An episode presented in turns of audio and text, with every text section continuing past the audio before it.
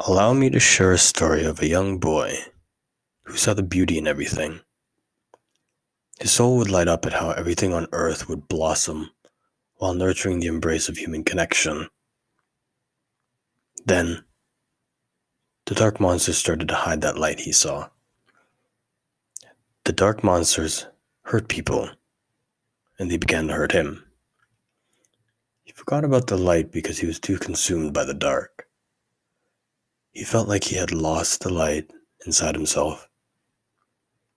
It was as if there was a war within him between the light and the darkness until he searched within himself and reconnected with his inner child, the one who simply wanted to love and embrace everyone he met. This feeling was familiar, but he had to lose sight of that empathy first. Made sense since I took my aggression out on the monsters, believing it would bring me back without ever empathizing because of how inhumane the pain felt. That young boy was me. I recently came to appreciate flowers and the finer details of nature. Less than a week later, I felt that familiar empathy I had when I was a kid, that familiar feeling of what it meant to be human and to see other humans for who they truly are. Everyone is a human being, and in our suffering, sometimes we lose sight of that reality, which got me contemplating how empathetic are we? That depends on who you ask. I came to realize that I was conditionally empathetic. I ignored the fact other people were people if they did me wrong somehow. I claimed to have had pure intentions, but in actuality, I was living in survival mode, only thinking of myself whilst reacting to anything related to the dark. We all strive to help people. It's in our nature. We do anything we can to lend a helping hand when tragedy strikes our neighbor. But how do we react when an injustice occurs at the hands of someone else? The key is understanding that everyone is a human being with feelings. No one is exempt from this. Yet, for our convenience, because of unresolved childhood pain, we forget that the ones who hurt us are people too. Their pain is buried in their past, which is why they want to hurt others. Are we conveniently forgetting empathy towards people who hurt us because we refuse to believe that inhumane acts can be committed by another human being? Perhaps we initially ignore self empathy while denying empathy to people who hurt others. The difficult concept to wrap our heads around. The dark monsters who hurt us are human beings who have lost their light to the dark. Like my former abuser slash best friend, whom I recently reached out to let him know I forgave him. The lack of comprehension in his response hurt me because I know what that pain of confusion and denial is like. I lived it for 20 years. He's a human being too. Ignoring this about him would be the exact opposite of empathy. Lack of empathy. Remember how perceiving basic human functions reminded me of people and their feelings. I was such a loving kid, quietly observing the fact that people blink, breathe, eat, and drink like me. As I was observing this in others, I felt this innate connection with them because they were someone functioning just like me. I feel like I lost my hold on empathy after experiencing emotional turbulence as a child with no proper guidance to regulate these feelings. Its suppression clouded my judgment. When I was young, I was only told to get over my emotions.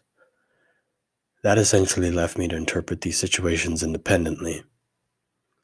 However, as children, we do not have a good objective perspective on the world. The ones who hurt me, I did not view as humans.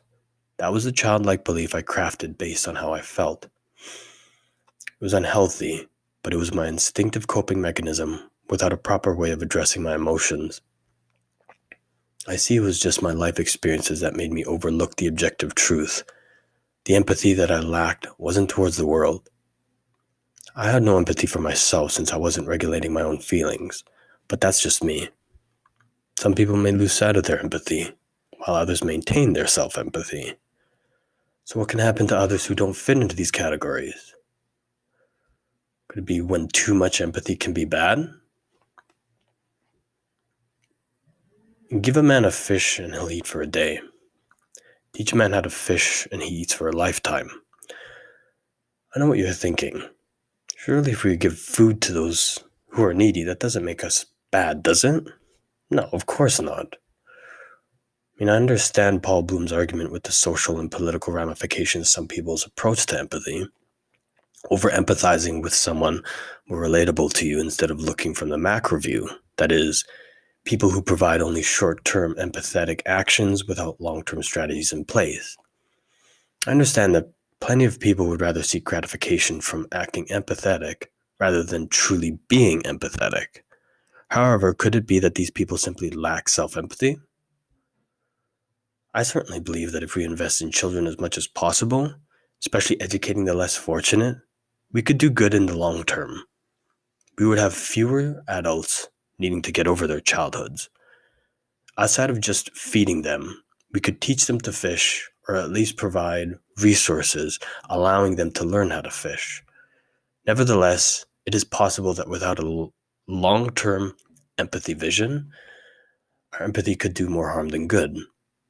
Which begs the question are we being empathetic or are we doing empathetic things to make ourselves feel good?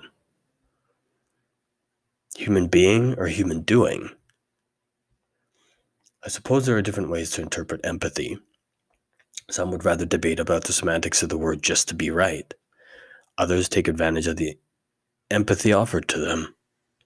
The worst of all are those who exploit empathy for their own benefit.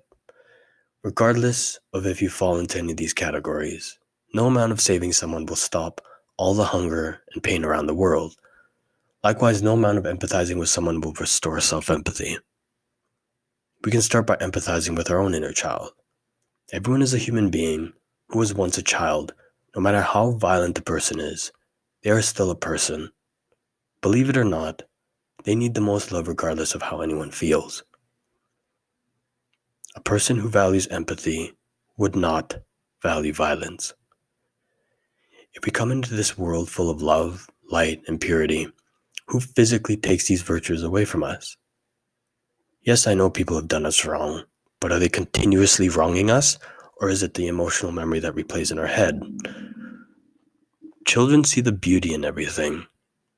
What happens along the way as we grow up? Isn't everyone on this earth a living creature?